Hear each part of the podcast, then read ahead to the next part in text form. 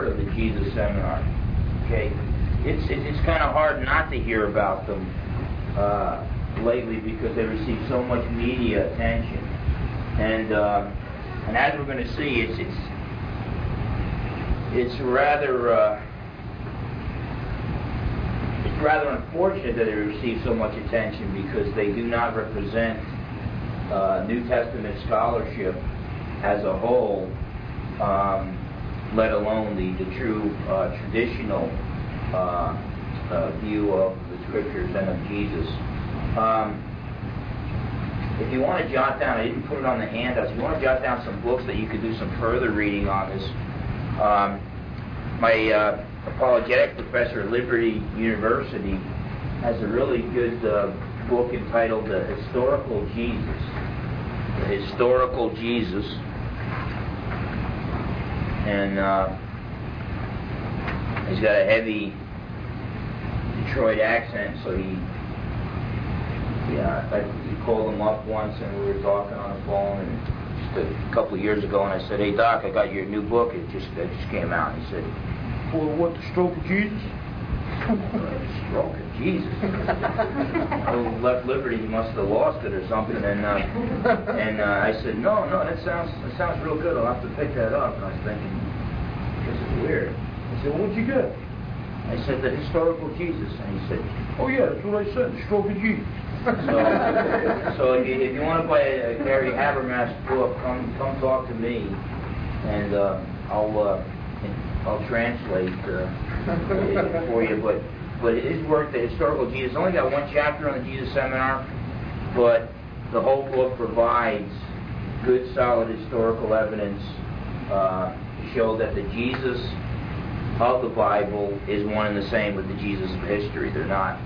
There isn't a fairy tale Jesus of the Bible, and then the true Jesus of history who really didn't do anything supernatural, which is what the Jesus Seminar uh, claims. Um, uh, another good book is uh, uh Jesus Under Fire. Now, now that book it tends to be a little complex.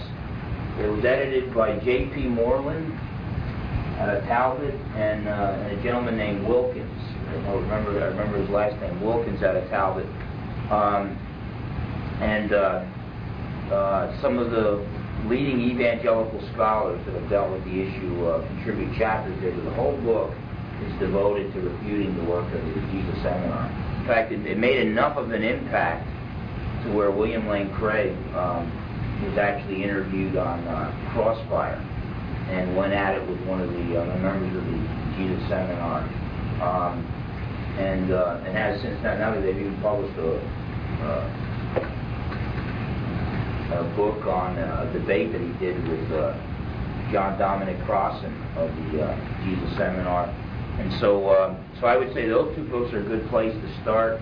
The work of Josh McDowell, his historical evidence is, uh, um, he really breaks it down uh, for the Christian layperson and uh, really does a good job And those arguments uh, that he uses still hold water today. At the same time, there might be a few newer twists that are needed um, because some of the argumentation is just drifted off. So, um, what you might want to do is, you know, as you look at these books, look at the, the copyright date. You know, the two that I mentioned are like, you know, between uh, you know 1998 and the year 2000, so they're they're fairly uh, recent works, and so they're you know, they know the latest arguments of the uh, members of the Jesus Seminar, and they've uh, uh, dealt with them. Um, Jesus Seminar. First, I want to talk about what it is, and then I want to talk about what's wrong with it. Okay. So first, what exactly is uh, the Jesus Seminar? Now, the Jesus Seminar. First, it's a group of New Testament scholars that began to meet in 1985. Um, the word scholar, okay, uh, scholar can mean almost anything. Scholar just means really a student, okay? But we use the word scholar today in the sense that a, that a, a, a student of a particular subject has become such an expert in the subject that the experts refer to this expert. Okay? So, uh, kind of the guys who write the textbooks or the guys who the, who the textbook writers quote would be considered scholars. I mean, the experts among the experts. Okay, um, and uh, using that definition, about half of the guys in the Jesus Seminar are scholars, and the, the rest really their uh, scholarship has never never been established. They they really haven't published in their field. Um, they haven't uh, um, engaged in in any uh, major sense to have their scholarship widely accepted. But for lack of a better term, we'll just call them all scholars. We say a group of New Testament scholars began to meet in 1985, and they received much media attention. Okay, that, that's the key. Um, what these guys are doing is really no big deal if it were not for the media attention they were receiving. Um, among New Testament scholars throughout the world, uh, these guys are not really held in high esteem. At least their views are not held in high esteem. But because they receive so much media attention, um, the guy on the street thinks that what these guys are saying is, is uh, you know, infallible, and that uh, they speak for New Testament scholarship. When in actuality, they're a very radical branch, branch, uh, uh, radical far left offshoot of uh, New Testament scholarship, New Testament studies today. Um, three of the uh, probably biggest names among the Jesus uh, Seminar uh, scholars are John Dominic Crossan, uh, Robert uh, Funk, and Marcus Borg. Um, and already, like I said, William Lane Craig has debated Crossan, and Borg debated N.T. Wright um, in book form, and he's a scholar out of Great Britain. I'll talk more about European scholarship in, in, a few moments. Originally, they had 200 members. Now they're down to about 74. I, I, I, I can't honestly tell you. I don't know why they dropped the numbers. My guess is, though, that the guys that dropped out, maybe there might have been a few that said, "Hey, these guys are too radical for me." But for the most part, they handpicked the guys before they began to meet. So I think that the reason why so many of them dropped out is they got you know bored with it. It, wore them down. You know, meeting periodically for 15 years. Okay, so so originally they had 200 members. Now they're down to about 74. They decided they were going to vote on which sayings of Jesus found in the Gospels were authentic. Okay, so so right off the bat, it's pretty obvious that they're not going to uh, invite evangelical scholars sit at the table because they they're going to say, well, we know how this guy's going to vote, and they're assuming uh, right from the start that the Jesus of the New Testament, the Jesus of the Gospels, is not one and the same with the Jesus of history, and so they're basically hand picking people uh, who agree with them. Uh, but they decided they were going to vote on which sayings of Jesus were authentic, and so now, you know, through majority vote, we're going to decide uh, history. Okay. Um, uh, they also they considered the Gospel of Thomas on the same level as the four Gospels. Has anybody here heard of the Gospel of Thomas? Okay. Problem is Thomas didn't write it. It's classified as pseudepigrapha, which basically means false writings. So that's when a guy writes something and lies about his name, pretends to be somebody will, who hold the position of authority in the church. And, uh, and so this guy pretended to be the Apostle Thomas and wrote this work. Uh, probably dates between 140 and 170 AD. That's about as far back as you can get it. It's a Gnostic uh, writing. Uh, the Gnostics, Gnosticism comes from the Greek word gnosis, for knowledge. The, the Gnostics kind of they perverted the teachings of Paul and the teachings of John, and they brought in some Greek philosophy and came up with their own religion that you had to be initiated and, and, and attain to some higher knowledge. And if you attain to this higher knowledge, then you're saved. If you're if you don't have this higher knowledge, then you're then you're lost. Okay, and uh, but it, it was really a, a perversion of uh, true Jesus of history. In fact, uh, in the Gospel of Thomas, uh, Jesus throws a tantrum as a little baby and, you know, wipes out like half the town supernaturally. He turns clay pigeons into real ones, I guess because he felt like it. Um, yet you come to the Gospel of John, and there's reasons for the miracles that Jesus performed, so much so that Jesus refers to them as signs. And then John says very clearly the first miracle that Jesus performed was at the wedding feast of Cana. So, um, uh, so the Gospel of Thomas has not really, you know, to put it on the same level as the Gospels is a mistake. And, and, and uh, now, keep in mind, what these guys are not doing, they're not taking this very unreliable work written by uh, a phony and raising it to the status of the four Gospels. That's really not what they're doing. What they're doing right at the outset is they're taking the four Gospels and lowering it down to the level of this. So, so it's not they're not really upgrading uh, the Gospel of Thomas. They're just downgrading uh, the four Gospels and saying, well, we, we think that the same holds for this. It's a bunch of fairy tales. You might find a kernel of truth in the four Gospels, but don't expect to find uh, too much. So they decided they're going to vote on which sayings Jesus were authentic, consider the Gospel of Thomas on the same level as the four Gospels. They came out with their the five Gospels, their color-coded work, five Gospels in uh, 1993. Um, words in red were things that Jesus that they voted on, and they said, okay, well Jesus definitely said that. So there, those are words in red. Words in pink, Jesus probably said it. Okay. Words in gray, Jesus might have said it. You know, it's possible that he said it, but we really don't think so. And then words in black, Jesus definitely did not say it. Okay, so that was the, the, the thrust of their work, and they came out with this, the five Gospels. Now, uh, that's what the Jesus Seminar is.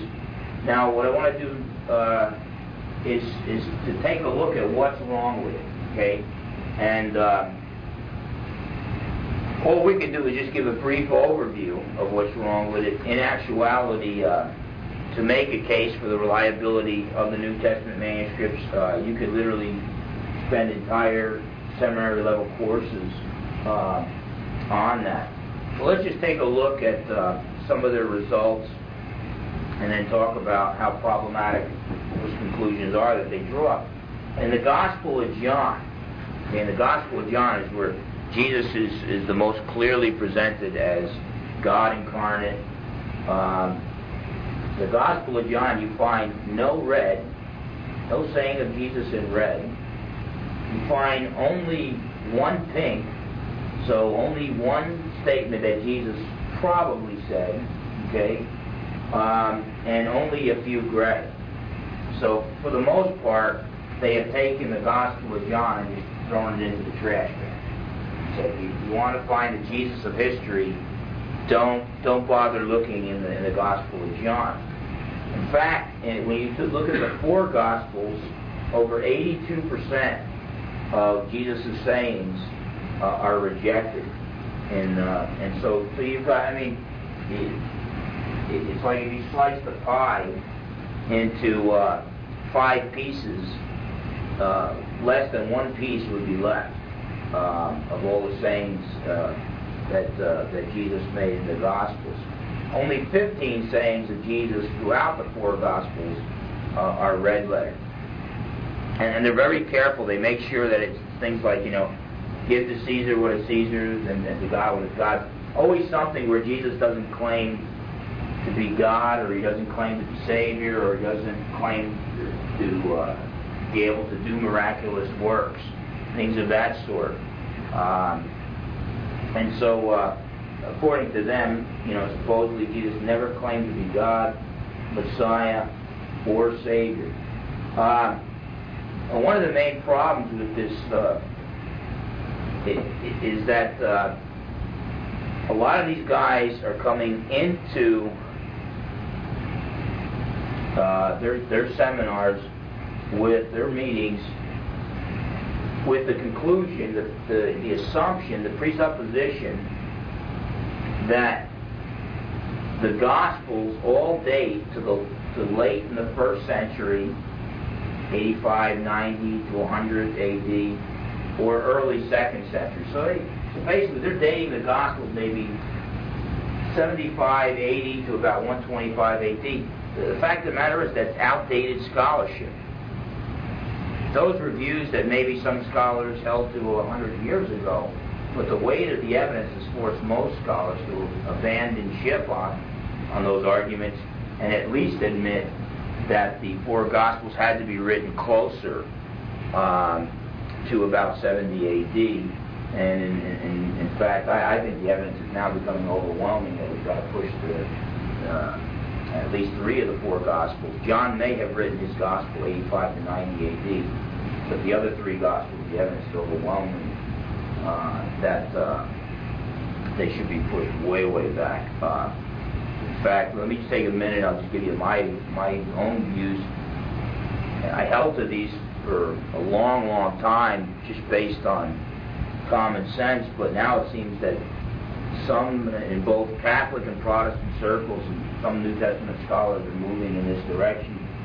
It, appears to me, and you can, by the way, you can go to the Apostolic Father, Papias, who was a pupil of the Apostle John, personally knew several of the apostles who lived from 60 AD, died around 140 AD. And we have fragments of his writings left. And he basically said that Matthew originally wrote his gospel in Hebrew, and then later on, when the gospel was spread to the Gentiles, he translated it into Greek. Okay, and um, we get some of the information about him from uh, uh, Irenaeus, an early church father who was quoting uh, from, from Polycarp, I mean from uh, Papias. Um, but whatever the case, it appears to me, okay, if I was if I was God and I decided I was going to become a man and I was going to train guys for three years, I would, you know, I would make sure one of them's taking notes. Okay? now, when you look at the when you look at the apostles, only one of them sticks out of my mind as good a good potential stenographer, a good potential note taker. Okay? And, and, it's, and it's Matthew. Because out of all the original apostles, here's the tax collector. He's got to keep good records. He's got to know how to write. Um, I I believe that um, Jesus selected Matthew to take notes on his sermons, and so basically, um, his earliest version of the gospel could have been in Hebrew, Jesus' sermons. But then, after around 42 A.D., when uh, the apostles got kicked out due the persecution out of the Palestine area and, and they had to flee, he said, well, now I got to bring my gospel to the Gentiles. So he translated it into Greek, but then he said, you know, these guys weren't in Jerusalem when all this stuff was coming down. Let me give the historical background to these sermons. Okay, so he may have even enlarged uh, the message. Um, Carsten P. Thiede, a British scholar, um, uh, talks about the fact that uh, Papias told us that Mark's gospel originally was known as Peter's gospel. Okay? Um, that when Peter was in Rome, uh, Mark was there with him, and Peter told him the whole his, his whole version of the gospel. Uh, but that when Peter departed, Mark then uh, wrote down what Peter had told him. And at first it was known as Peter's Gospel, but as time went on, John Mark got such a big name in the early church that they began to call it the Gospel of Mark. But they still remembered, they still knew, yeah, it originally came from Peter, who was an eyewitness of these events. Um, what liberal critics do with that, they have to deal with uh, Papias's the eyewitness testimony there. So what they'll usually say is, okay, so when, when Peter departed, he was in Rome and then he departed. That means when Peter died, uh, after that, Mark wrote the Gospel, so they dated about 64 or 67 AD. But Carsten P. Thiede challenges any liberal scholar to present any time where the Greek word there for departure, uh, any time where that word is used in ancient writings, where it means anything but just literally a departure, not death, unless the context demands it. For instance, Peter in 2 Peter, he talks about his departure is near, and the whole context, you, you can see, he's talking about he's going to die. But none of that is mentioned in Papias. So all it says is Peter was in Rome with Mark.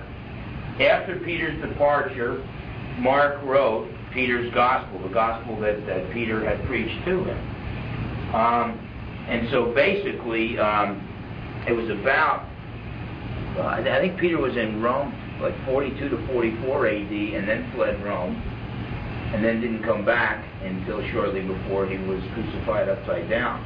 So basically, Carsten P. Thiede is arguing Mark's gospel should be dated around 44 AD when Peter departed Rome.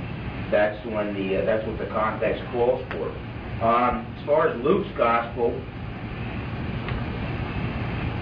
who can tell me what the what the sequel to Luke's is? Luke, uh, the Gospel of Luke is Acts, right? They're both written to Theophilus. And uh, you read the first few verses of, of Acts, and he tells them that, you know, I already wrote to you about everything that Christ did while he was on earth, and blah, blah, blah. Now I'm going to give you the sequel, okay? Well, Acts is about Peter and about Paul. Let's, just think of yourself right now. Let's say you want to make a movie about Peter and Paul, okay? About their ministries and all the dynamic things they're doing. Um, are you going to end it with with uh, Paul going off into Rome and, and he's under house arrest and then the end? No. I mean, if you want to make a really good movie about the ministries of Peter and Paul, um, why not include their deaths? I mean, they died for the faith. Does anybody know what the word martyr li- literally means? Uh, like a you are that it means it means a witness. It has nothing. The word martyr has nothing to do with death. It just means witness. But the most powerful witnesses given for the Lord Jesus early in church history were people who died for their faith and refused to publicly denounce Jesus. And it's just like uh, Tertullian said that the seed of the church is the blood of the martyrs. What he's saying is the more Christians get killed, the more the church grows, because people see, you know, hey, if these people are being willing, are willing to be thrown to the lions, to be torn to shreds, to be crucified, to be stoned to death, to be beheaded, if they're willing to go through all this torture, then they must really believe that Jesus has risen from the dead, He has conquered death, that He is the Savior, that He is God incarnate. And, um, um, but um, whatever the case, uh, um, a martyr means basically a, a witness. But the, the, most powerful way to testify would be your death. So with Peter and Paul, their most powerful part of their ministry, the most powerful witness they had was when they went right, endured to the end, and were willing to die for the faith. But why is that not included in Acts? Why does Acts just end abruptly? And really, the, the only reason for it ending so abruptly is if right where Paul is left at the close of the book of Acts, that's where Luke put his pen down and finished the book, and Paul was still alive. In other words, uh, um, a very reasonable dating of Luke's gospel would be about 61 at, the, at its latest 62 AD. Okay? Now, that, that's the dating of Acts. So Luke was written before that. So you're talking now 58, 59, 60 AD. Okay? Um, uh, it would make no sense whatsoever to just uh, leave out uh, their, their deaths there. And then um, most conservative uh, scholars would agree with liberal scholars that John's gospel wasn't written until later, until about 85 to 90 AD. So the conservative ones would say it was John who wrote it. Um, and uh, the liberal scholars would, would try to make it somebody else and try to try to have it removed or whatever. But whatever the case, um, the present state Uh, the present state of New Testament scholarship has pushed the dates back. The reason why everybody wants to date the Gospels after 70 AD is because Jesus predicts the destruction of the temple, which occurred in 70 AD. And so they don't want to include uh, predictive prophecies because uh, then it admits the supernatural, which is what these guys are against. Okay. Um, the fact of the matter is, Jesus also, you know, made other predictions that were fulfilled. Jesus talked about the, the kingdom of heaven. He's talking about the church, and he said that it would be like a little mustard seed, but then it would just grow be the biggest tree in the garden. He basically was saying, uh, when you read his parables about the kingdom, that it was going to grow to be a worldwide phenomenon.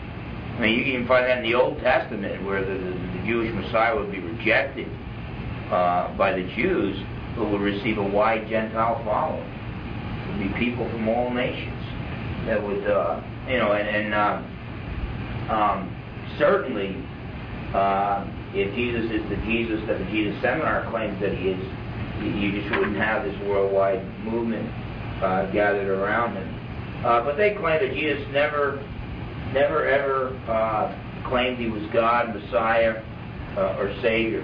Uh, the members uh, of the Jesus Seminar are actually a splinter group. They're a uh, a very small radical subset of New Testament scholarship.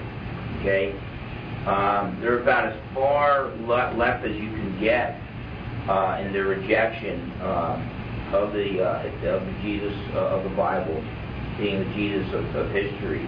Um, almost half of their 74 members earned their graduate degrees from either Harvard, Claremont, or Vanderbilt, which are three of the most uh, uh, liberal uh, uh, schools in the country when it comes to New Testament studies and, and biblical studies in general. Um, uh, I mean, and, believe me, I mean, you go you go anywhere. Uh, you know, you go to any school that was founded in the 1800s or the 1700s, and, and they, though they were founded as Christian schools, almost every one of them has apostatized at one point or another, but but the fact of the matter is, these are the extremist schools. And by liberal here, again, we're not talking uh, politically liberal, we're talking theologically liberal. And this is the uh, rejection uh, of the uh, uh, traditional Jesus that the uh, churches worship.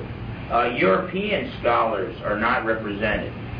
Um, it's, this, this is a weird one because European, actually Germany usually leads the way. Okay, Germany leads the way in in thought in philosophical areas, uh, theological areas. Germany has always led the way. Um, it was the, the German scholars, the higher critics, who first questioned whether or not Moses wrote the first five books of the Bible. Okay, so it was the, it was through the German thinkers that the uh, credibility of the Bible had been undermined. Uh, uh, the German ser- seminaries were the first to go liberal, which, by the way, as, as a side note, I think that that paved the way, created a vacuum, because all of a sudden the leadership in the German churches, you know, guy wants to become a minister, he gets trained at these seminaries that don't believe the Bible is God's word, and then they go back and they're supposed to shepherd the flock, and they're not even believers, and uh, and so basically, I believe the apostasy of the German church.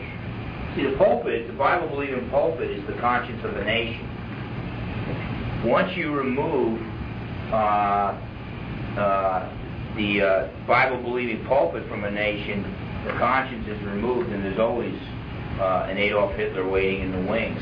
But whatever the case, Europe is usually 40 to 60 years behind Germany, and uh, America is usually 40 to 60 years behind Europe.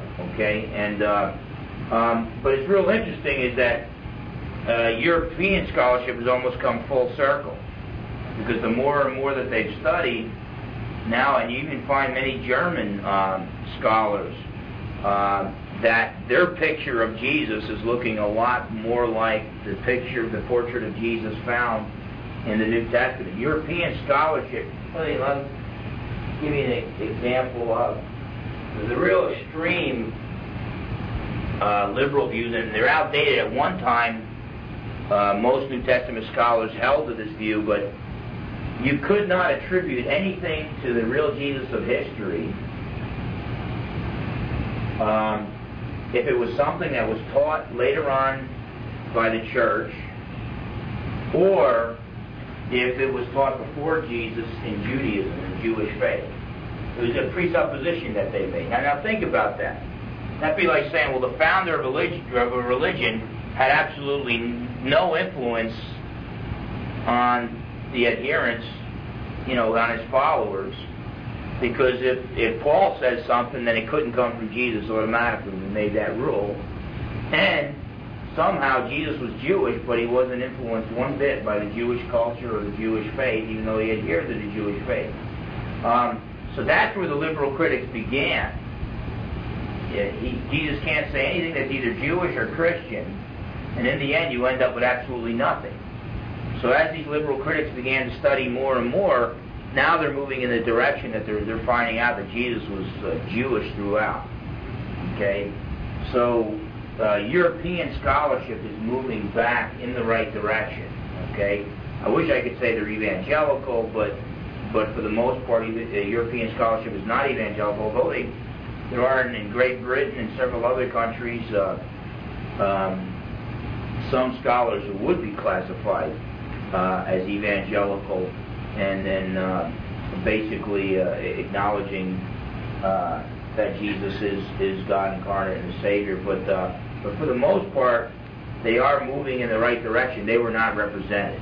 Okay, they weren't basically they weren't radical enough for the Jesus seminar. Um, also, evangelical scholars are not represented. I'm a member of the Evangelical Theological Society. I'm not a New Testament uh, scholar. Uh, at the same time, I was schooled by several New Testament scholars. Uh, none of those New Testament scholars were asked to, to be present. There are New Testament scholars uh, all over this country and, um, who are evangelical who are not asked to attend the uh, Jesus seminar. So, basically, what it amounts to, it'd be like, uh, um, let's say that, that of all the Awana leaders in this room, we're the only ones who believe the earth is flat. Everybody else disagrees with us. So we decide to have our own seminar. Guess what our conclusion is going to be when we get to vote? We're going to end up voting that what? The world is flat. And now the difference between us and the Jesus seminar would be that we're not going to get the media that the Jesus seminar is getting. But basically, um, that's what I'm getting. The Jesus seminar is so radical in their views. Uh, it's only the fact that they get all this media and they're telling people what they want to hear that makes it sound like uh, uh, you know they're they're on the cutting edge. But by the way, Peter Jennings recently did a uh, special about the search for the historical Jesus. Um, over 60% of the uh, quote unquote scholars that he interviewed were members of the Jesus seminar. Um, just about any time you watch either Unsolved Mysteries or CNN or whatever, whenever they want to talk to a scholar, he's almost always somebody who's a big gun within the Jesus seminar. Okay? And, and by the way, they're they're watering Jesus down to the point that it, it makes him uh, it's it, it becomes a wimp Jesus that fits very well fits very well with New Age type thinking. And uh, um, uh, whatever the case, uh, 40 of the 74 remaining members are relative unknowns. They're not really published in their field in scholarly journals, and uh, so their scholarship really hasn't been uh, acknowledged. Um, underlying all of this is a bias against the supernatural. Okay, what, what these guys are saying is that um, they see everything that everything that occurs, everything that happens, happens within a box, a box of natural causes. Any event that occurs, there has to be a natural explanation for it. Outside the box, supernatural causes are automatically eliminated before they even investigate it. Okay? So it's not like these guys have studied the Bible and studied archaeology and studied science, studied history, and then concluded miracles don't happen. They walk they walk into this discussion. They walk into their meetings with the presupposition that miracles cannot and do not happen. Okay? So automatically, Jesus, you know, uh, was not a miracle worker. And they don't want to call Jesus insane, so so automatically, since God could not become a man, you know, some of these guys aren't even sure if God exists. Uh, they're not going to want to badmouth Jesus to the point where they say he's a lunatic or a liar, so they're not going to acknowledge that he claimed to be God, Messiah, or Savior. So they have a tremendous bias against the supernatural. It's a, bi- a bias is something, a belief you hold to that you base other beliefs upon, but it's a belief that you hold to without evidence. It's a belief that you hold to before you examine the evidence. Okay? Um, okay, uh, they also they assume that the Gospels are false until proven true. This violates Aristotle's uh, dictum. Aristotle's dictum basically argues that whenever you read a document, it should be considered true until you find evidence that it is false. It's kind of like in our legal system, you're innocent until proven guilty. That's the way you're supposed to study documents. Uh, these guys have the assumption that the Gospels are false until proven true. In fact, that, that has always been the liberal, uh, the liberal critic's assumption. Um, the Hittites didn't exist until we found something outside the Bible that confirmed, oh yeah, they did exist. Okay, so 100 years ago they said, okay, all right, the Hittites did exist, but they weren't this big advanced warrior, advanced civilization that the Bible says they were. Until the archaeologists dug further and find out, oh, okay, yeah, they were. Okay, so you know, and and and then you get to the point we find the Hittite legal code. We find that they had all these advanced laws because liberal critics used to believe basically it was almost a bunch of Neanderthals. Um, uh, you go back uh, to the time of Abraham, and, and, and guys were just barely coming out of the caves as far as they were concerned, and were too primitive that uh, they used to argue, uh, liberal critics used to argue that the first five books of the Bible could not have been written by Moses because writing wasn't was very very rare back then, and now we have documents that date back to 3000 BC, 1500 years before Moses wrote the first five books, and from Egypt, uh, and, and and the writing was just uh, business transactions. So it was. I mean, if you're if you're already writing for business transactions, then you've probably been doing academic type writing uh, longer than that. Um, but whatever the case, uh, the assumption that the Gospels are false until proven true. I mean, I mean, in 1961 we found a, a pillar with uh, Pontius, the, the inscription of Pontius Pilate's name on it, and the date of his reign which, you know, when you bring it into our BC AD dating, comes out to 26 uh, to 36 AD. And, uh, but, um, and, and so, so basically, they accept nothing from the Bible unless they can find evidence for it somewhere else. Whereas with all every other ancient document, it's a double standard. They use Aristotle's dictum. It's it's true until proven false. And uh, um, uh, they also believe in a non-supernatural original manuscript which no one has ever seen, usually called Q. And, and, by the way, you don't have to be a member of the Jesus Seminar to believe in Q. Most New Testament scholars believe in Q. Uh, most evangelical scholars don't, but uh, uh but uh, what evidence is there for Q? There, there is, we've never seen a copy of Q we, have seen 26,000 copies of the, of the ancient copies of the New Testament. We've never seen a copy of Q.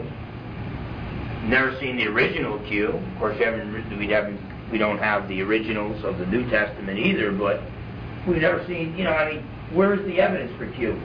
Q is, is basically it, it's the the product uh, of the speculation of liberal critics who want a totally non-supernatural Jesus. Okay? So they assume that originally there were just the sayings of this non-supernatural Jesus. He's kind of like a philosopher kind of guy, some type of guru, okay? And eventually his followers started uh, exaggerating his claims and his teachings and then turned him into this miracle working God. I'll, say two things. Number one, there's, there's absolutely no evidence um, for this document other than this. Uh, there may be an ancient Hebrew writing that contained only Jesus' sayings and none of the things that he did. I am open to that possibility. But that takes us back to square one. That would, those would be the sermon notes taken by stenographer uh, Matthew, the tax collector. So, I, so there might be something to this, but it would not uh, it would not prove the case. But whatever the case, when you have all the manuscript evidence for the New Testament, you don't have any real evidence for Q, other than the fact you like all you want all the supernatural elements removed from the Bible. What, what is the firm foundation to build upon? It's upon where, where the manuscript evidence points, and that points to what we have in our Gospels uh, today. Uh, also, the Gospel of Thomas, we talked about this. It's a highly suspect, heretical, Gnostic document. The earliest it could be dated is about 140 AD. That's when the uh, the last pupils of the apostles who were leading the church were getting elderly, and uh, Poly, Polycarp, the pupil of the apostle John, died 16 years later. And so now you have these heretics. See, see when can anybody tell me when the first heretics, when the gospel started being preached, how long did it take before there were heretics showing up on the scene perverting Christianity? Right right in the beginning. I mean, look at the book of Colossians. Book of Colossians, I mean, these guys are all messed up on their Christianity. Paul's got to tell them that Jesus is superior to the angels. Stop worshiping angels. Um, stop putting yourself back under the Old Testament law. I mean, these guys took a little bit of everything just threw it all together. Um, that you're complete in Christ. You don't need Jesus plus the Old Testament law, um, plus angel worship, plus all these other things we say. Book of Galatians, they're the Judaizers, the legalizers. They they said, yeah, you could be saved by Jesus, but it's Jesus plus the law. So first you've got to become a Jew, get circumcised, obey the law, and then accept Jesus, and then you could be saved. And uh, you know, Paul says that's a different gospel. That's not the gospel that we preach. Salvation is by God's grace alone, through faith alone, in Christ alone. And so the heresies began right away. When you got heavyweights like Paul and the Apostle John and the Apostle Peter and the Apostle Jude, I mean, you got these guys shooting down these heresies, uh, you know, they're going to be short-lived. You know, it's going to be pretty obvious to the church as a whole, hey, the big kahunas have spoken, and um, these other guys are out to lunch. Um, but after the apostles died, then it was the apostolic fathers, the pupils of the apostles, whom the apostles appointed to lead the early church. And so then people would say, well, I heard this new teaching out there, and someone would say, well, wait a minute, uh, Polycarp said that that's not what John meant, and he was John's personal pupil. And John appointed him to lead in the early church. Um, so you had that kind of way. When the when the apostolic fathers died, each generation it made it easier for heresy to sound a little bit more authoritative. And and that's what the, the Gospel of Thomas is. Highly suspect document.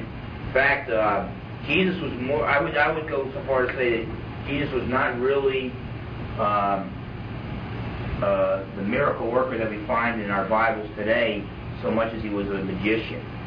Uh, more of uh, more like uh, some uh, some guru, some Eastern guru, than the true Jesus of the Bible. Um, and but finally, the strongest evidence against what the Jesus Seminar is saying is the evidence for the reliability of the four Gospels. The evidence for the reliability of the four Gospels, it, it, it's overwhelming.